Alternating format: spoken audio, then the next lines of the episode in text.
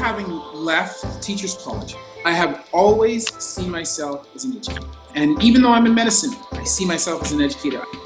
I was going to take topics that were trending or topics that were popular in social media, and then I was going to talk about those topics, but do it with an orthopedic twist. And so I'm going to entertain people, and on the sly, when they're not paying attention, I'm going to throw in a little education. Welcome back to Spindle, the show where we speak to driven and exciting individuals in science to highlight the many paths available to science students. On today's episode, we're speaking to Dr. Chris Raynor, who's an orthopedic surgeon, YouTuber, and business owner. He has an undergraduate degree in genetics, a master's in biochemistry, he's attended Teachers College, and got his MD, all at Western. Today's episode is the first in a three part series with Dr. Raynor. We'll be speaking to him about the work that he does, his path from an undergrad in genetics to where he is now, and how a background in education has shaped his medical practice and entrepreneurial ventures. Dr. Raynor, thanks so much for taking the time to be here today. To start off, tell us a bit about yourself, what you're working on now, and about your educational background. Uh, okay, so I am um, an orthopedic surgeon in a community setting. So that just basically means I don't work at an academic uh, institution.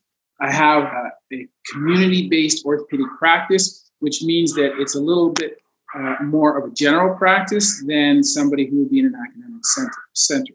My fellowship is in sports medicine, so that's my primary focus.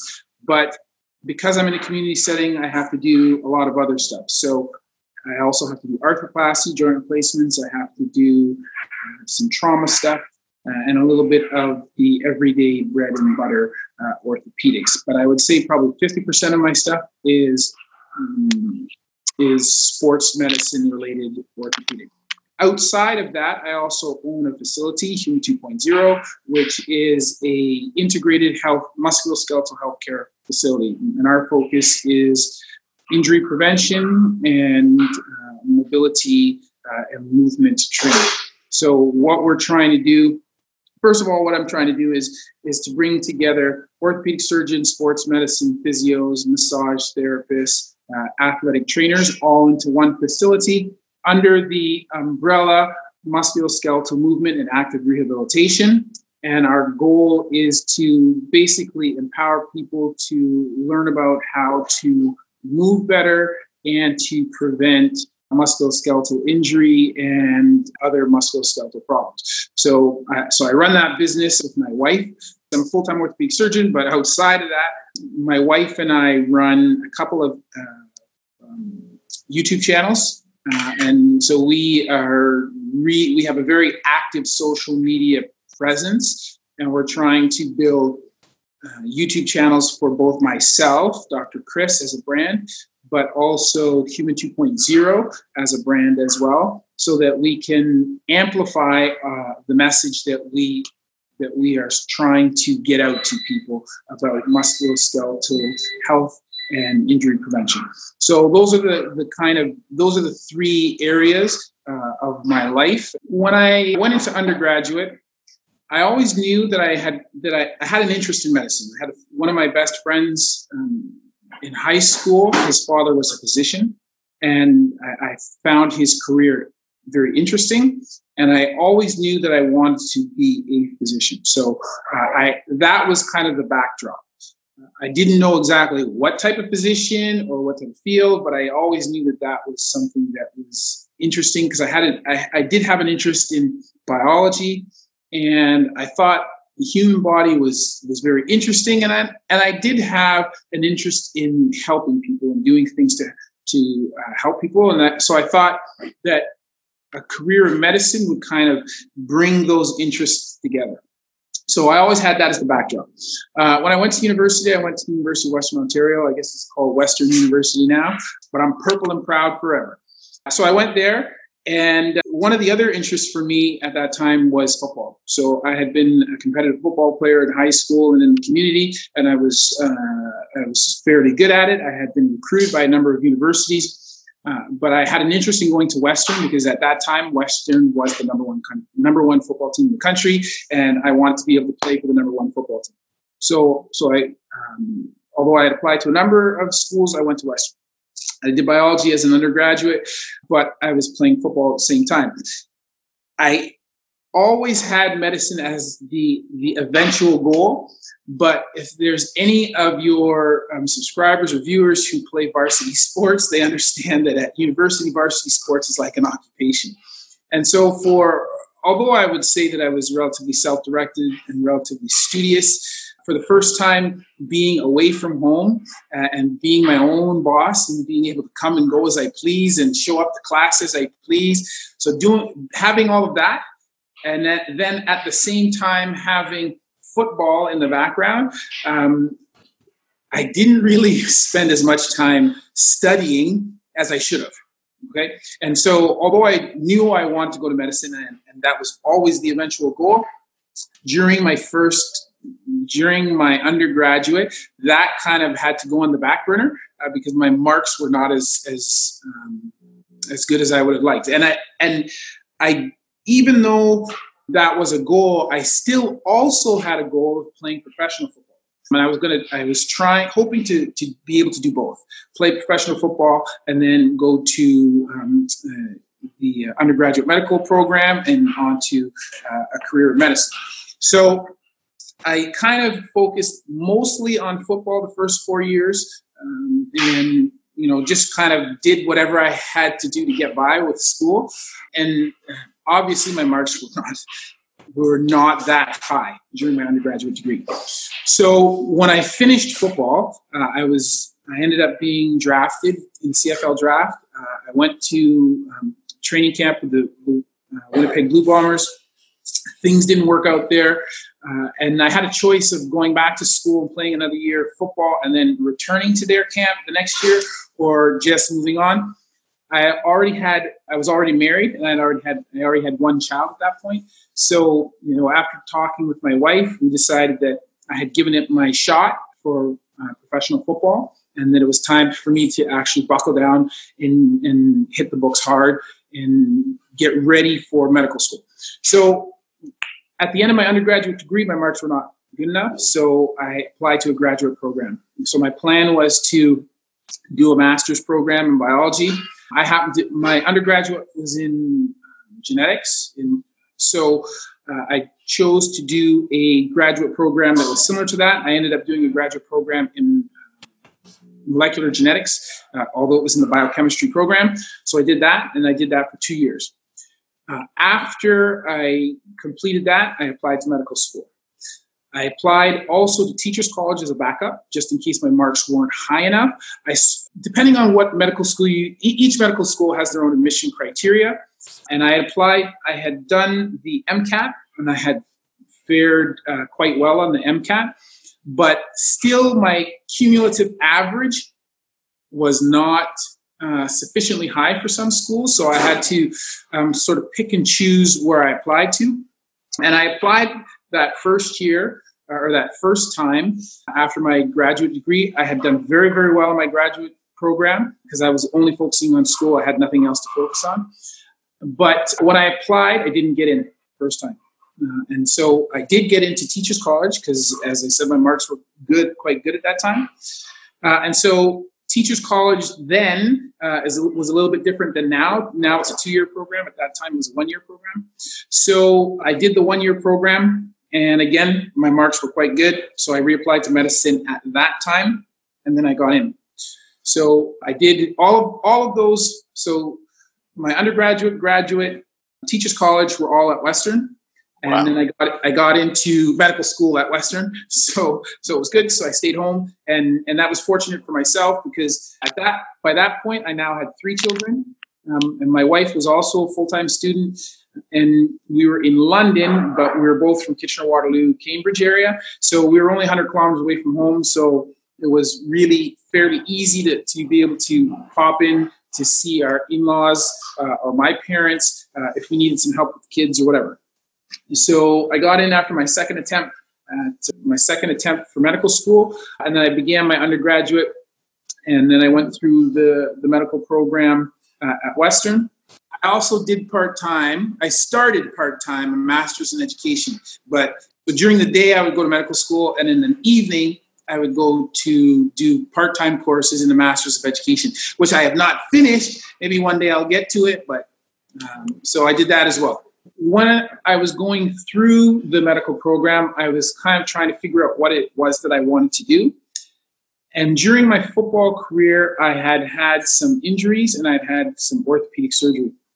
So I knew that that kind of interested me, at least a surgical uh, medical career, but I wasn't entirely sure about orthopedics. I kind of used my medical school uh, as a time to sort of try a bunch of different things and see see what I liked.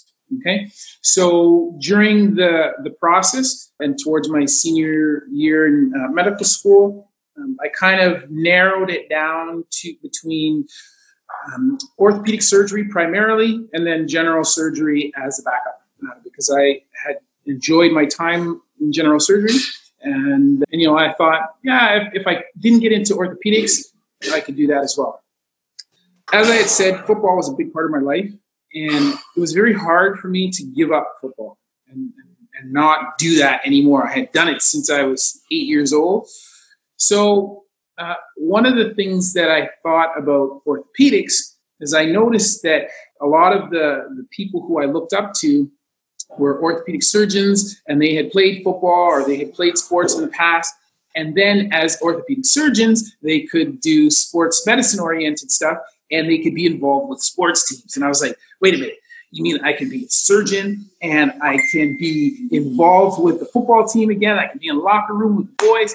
Sign me up. So, uh, you know, after I thought about what I really enjoy in life and what I wanted to do with my career, I thought about, I, I really thought that orthopedics was the, the thing for me. And it's funny, you know, when I remember, when I think back, Oprah Winfrey had a TV show at that time. And I remember watching an episode of Oprah Winfrey.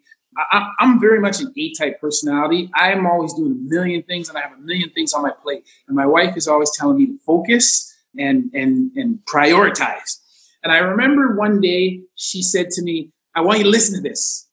And Oprah Winfrey was on that particular program. Oprah Winfrey was talking about prioritization and things uh, that are important to people. And and the gist of what Oprah said on that show is that people need to streamline their lives and they need to pick the three things that are most important to them and and focus on those things and so I knew for myself that my family, my education, and sports were important to me. So I thought, how can I put these three things together in the tightest package that I can? And so in the end, I decided if I did orthopedic sports medicine, I get to still be around sports, right? Uh, I get to focus on on the orthopedics, but still have the sports, and then the rest of the time for my family. So I thought that's that's what I'm going to do. I applied to orthopedic surgery, and I, I applied to all the programs across the country. But I ended up in Ottawa, which is where I am now. I did my training there uh, in the orthopedics uh, program. I went back to Western to do. My original plan had been to do two fellowships, one in sports medicine and one in trauma. In the end, just because of the length of time that I had spent in school, and my wife was still um, going to school part time, full time, then part time, and full time, and part time. We just decided that one was enough. So in the end, I did one fellowship uh, in sports medicine. Uh, that was back at Western. Uh, and then we moved back to Ottawa uh, so I could look for a job and, and begin training. Or, sorry, not begin training, but begin working, I should say. Going back to what you said about your background in education, how has that shaped the work that you've done and continue to do with Human 2.0, your YouTube channel, and as a surgeon? after having left uh, teachers college, I have always seen myself as an educator. And even though I'm in medicine, I see myself as an educator. I educate people on a daily basis, right? I, I speak to my patients. I try to figure out what is their level of comprehension. And then I try to take whatever message or information that I am trying to communicate and convey and I try to break that down into the simplest common denominator that they will understand. So I am educating people on a daily basis. And after doing that for a long time, you know, I started to think that, that I there has to be a better way for me to do this. And I remember uh, my mother and father were both they were both immigrants from Jamaica. Okay, and unfortunately, they only had grade ten educations, right? And so my parents, when they would go to the physicians, their own um, respective physicians, they were my parents were also from uh, a generation where you don't question authority right so if somebody from in authority speaks to you and they say something you take it and, and that's and that's good. So my parents were not of the mindset where they were uh, going to ask a lot of questions. So my parents they would go to a physician's office and they would uh, the physician would tell them something and they say yes dr so and so yes uh, yep do you understand? Yes i understand. And, and then they would leave. And then at, having finished medical school, the thing that my parents would do after they got home was get on the phone and they would call me and they would say, "What is what does this mean? What is going on?" And uh, and I would explain it to them. And I, I decided I never wanted anybody to leave my office and have to do what my parents did, right? Which was to call somebody to ask questions. I figured that I was going to keep people in my office and explain it a hundred different ways until I found a way in which they could understand. And so I got in the habit of doing that. And then I began to think, geez, man, like this is, uh, I'm, I'm doing this on a one-on-one basis. Why am I doing this one-on-one all the time? Why, why don't I start to educate other people and try to amplify this voice? So I had that thought in the back of my mind, but I did not know how to do that. So part of so in in the background or you know in, in other parts of my life one of my sons was going to uh, university. And while he was in university uh, he and his friends would make some videos. They were they kind of were fooling around on youtube and you know they would take our camcorder they would make some they were doing drama stuff and they would do skits and whatever. And and they were doing you know, just funny, humorous stuff. And they weren't doing very much. But they had done that throughout university. And when that particular son decided to um, leave, or when he graduated, he, he said to us, you know, we said, well, what are you going to do? Because he had a degree in business. And he said, I- I'm going to try and do YouTube full time.